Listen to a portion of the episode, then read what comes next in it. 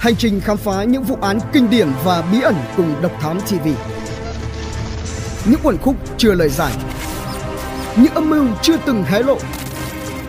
Những sự thật đang bị che giấu. Tất cả sẽ có tại Độc Thám TV. Một trong những vấn đề gây tranh cãi tại Mỹ hồi tháng 5 năm 2019 là việc thống đốc Florida bác bỏ thỉnh cầu của các giám mục xin tha mạng cho Bobby Joe Long, kẻ giết người hàng loạt bị xử tử vào ngày 23 tháng 5 năm 2019. Các giám mục cho rằng việc giam cầm đã là đủ để đảm bảo các hành vi hung hăng của tên tội phạm này không còn có thể được tái diễn và việc lấy đi mạng sống của hắn có lẽ là điều không cần thiết. Họ nhấn mạnh Cuộc sống con người là một sự ân sủng từ Thiên Chúa và do đó chúng ta có nghĩa vụ tôn trọng và bảo vệ nó từ giây phút thụ thai đầu tiên cho đến cái chết tự nhiên.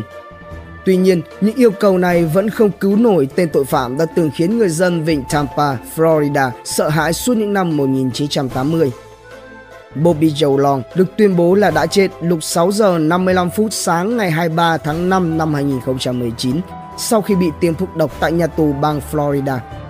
Long từ chối lời nói cuối cùng và chỉ đơn giản là nhắm mắt khi thủ tục bắt đầu.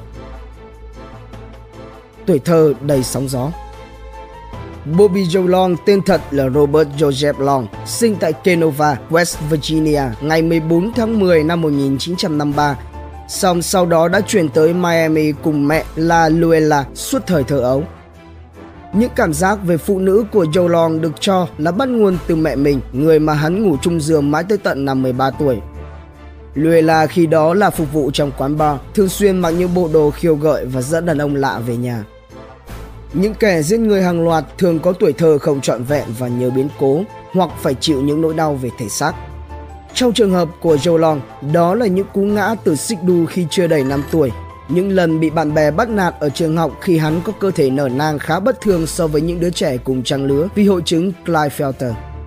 Joe Long từng được ghi danh vào quân đội sau một tai nạn xe mô tô và cú chấn thương đầu đã khiến đời hắn rẽ ngang. Khi điều trị tại bệnh viện, Long trở nên bất thường, khó đoán, có xu hướng thích bạo lực và ám ảnh bởi tình dục. Năm 1974, Long kết hôn với một người bạn gái từ thời trung học, Cynthia Barlett, và có với nhau hai đứa con, Cuộc hôn nhân dù xuất phát từ tình yêu này cũng không thể cứu vãn được cuộc đời của Long khi những cơn tức giận khó kiểm soát của hắn không hề suy giảm. Joe Long thậm chí đã có lần bóc cổ Cynthia tới ngất và đập đầu cô vào tivi. Cynthia hồi tưởng lại rằng khi tỉnh lại tôi thấy mình nằm trên ghế sofa. Tất nhiên hắn ở đó và đang khóc.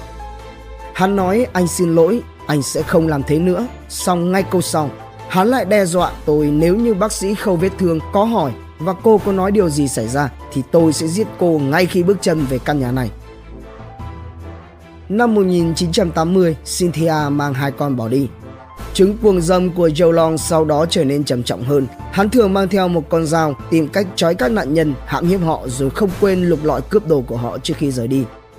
Từ năm 1981 đến năm 1984, Long thừa nhận đã thực hiện chót lọt hàng chục phi vụ với cùng một phương thức một số ước tính cho rằng con số nạn nhân của hắn có lẽ phải lên tới hơn 50 người.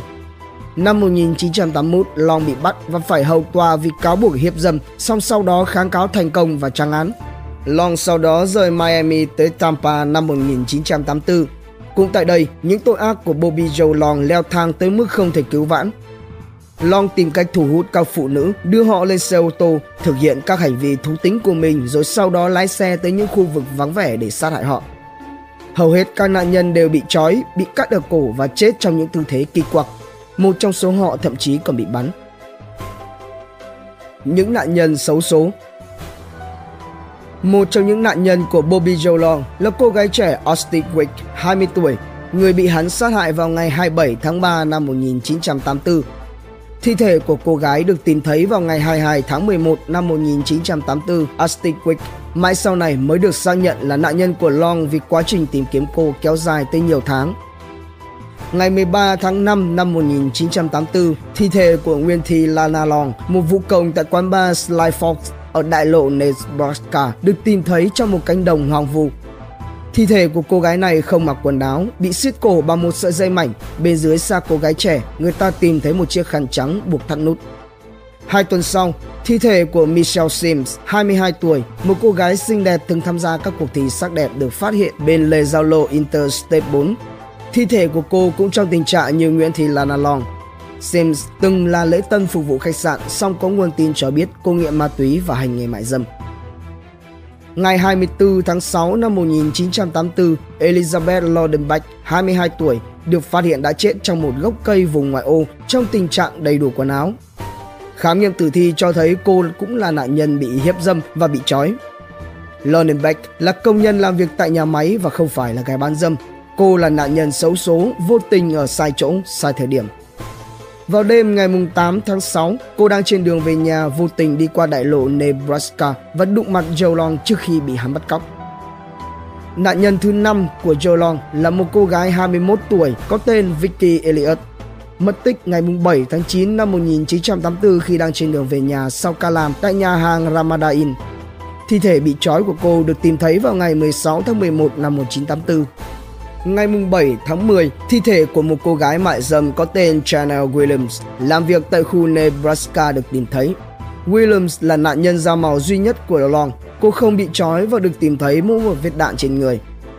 Một tuần sau, người ta lại tiếp tục phát hiện Karen Disfriend, 28 tuổi, cạnh gốc cam trong tình trạng bị trói và đánh đập tới chết.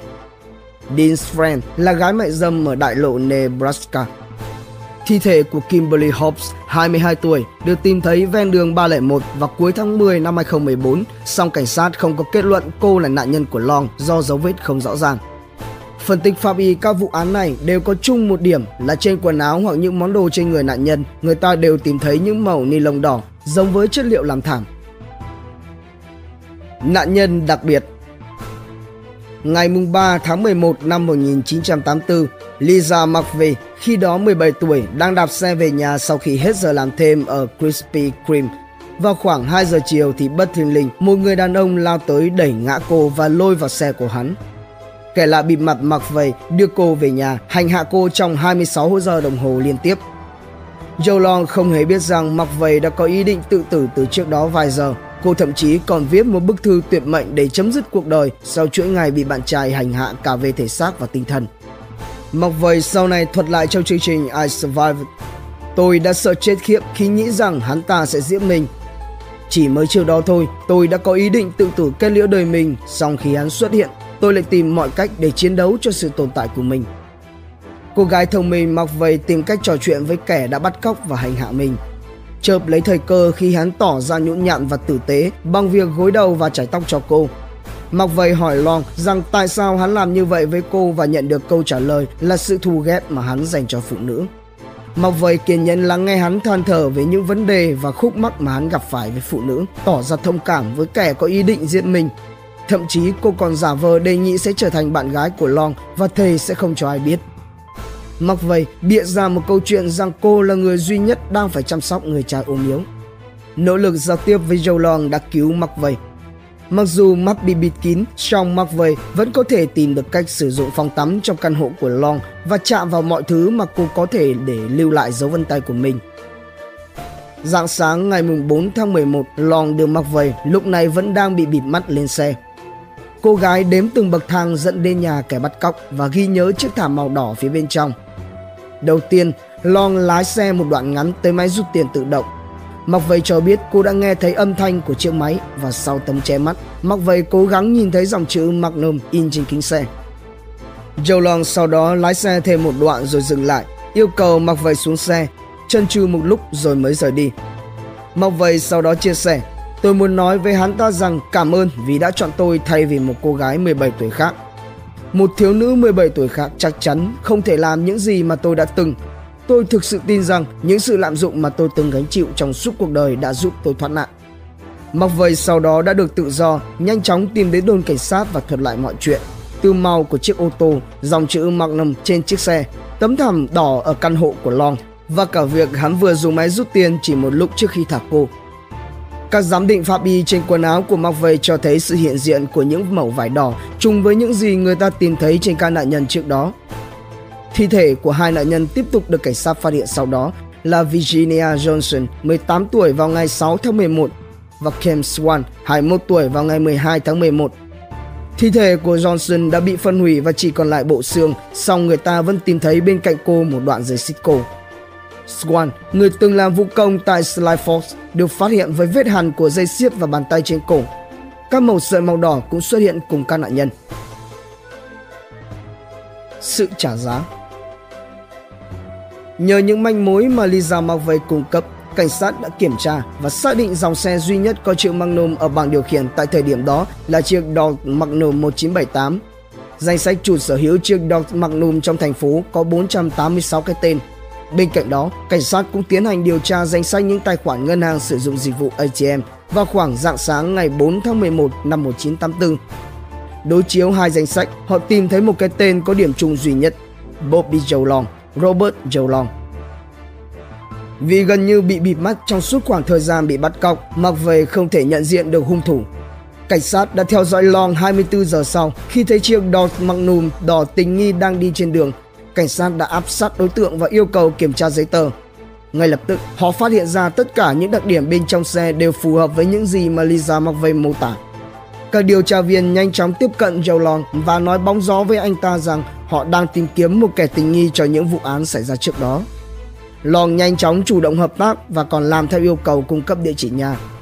Trong lần gặp đầu tiên, Long được thả vì có những chứng cứ ngoại phạm. Khi khám xét ngôi nhà và chiếc xe của Joe Long, các điều tra viên đã tìm thấy một tấm thảm và kết quả giám định cho thấy mẫu sợi trên tấm thảm này trùng khớp với hầu hết những gì được tìm thấy trên thi thể các nạn nhân trước đó.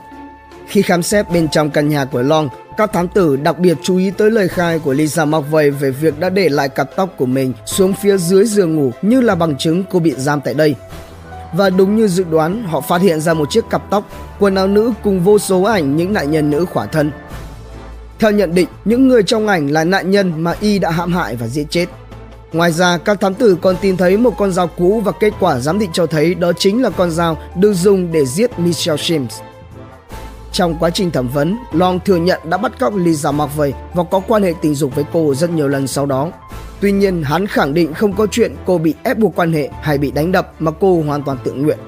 Long nói rằng tôi cho cô ấy đi chỉ vì một lý do duy nhất là tôi không muốn chăm sóc Lisa nữa. Hắn cũng phủ nhận mọi tội ác bị cáo buộc trước đó. Tuy nhiên, sau khi nghe toàn bộ bằng chứng và nhất là những màu sợi thảm màu đỏ được tìm thấy trên xe ô tô của hắn, kẻ săn nhân đã nhận tội Kết thúc quá trình thẩm vấn, các điều tra viên cáo buộc Long với 10 tội danh giết người cùng tội bắt cóc, hãm hiếp mặc về. Tại tòa, luật sư bào chữa cho Long với bản án cuối cùng là 8 trong tổng số 10 vụ giết người. Joe Long thừa nhận có sát hại hai nạn nhân là Wick và Elliot. Sau mãi về sau khi Long bị bắt, cảnh sát mới tìm thấy xác của họ. Long phải nhận bản án 28 năm tù giam vì các tội danh hiếp dâm và bắt cóc, giết người. Tử hình vì tội sát hại Michelle Sims Lisa McVeigh Nolan đã kết hôn và có một cuộc sống bình lặng.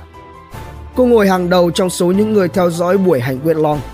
McVeigh với những biến cố của cuộc đời đã quyết định làm việc trong lĩnh vực hành pháp và hiện là sĩ quan an ninh tại văn phòng cảnh sát hạt Hillsborough, nơi từng giúp cô đưa kẻ tấn công ra ánh sáng công lý. Cô nói, tôi muốn đứng trước mặt hắn và nhìn vào mắt hắn nhưng hắn không hề mở đôi mắt ấy. Độc Thám TV Hành trình khám phá những vụ án kinh điển và bí ẩn cùng Độc Thám TV. Những quần khúc chưa lời giải. Những âm mưu chưa từng hé lộ. Những sự thật đang bị che giấu. Tất cả sẽ có tại Độc Thám TV.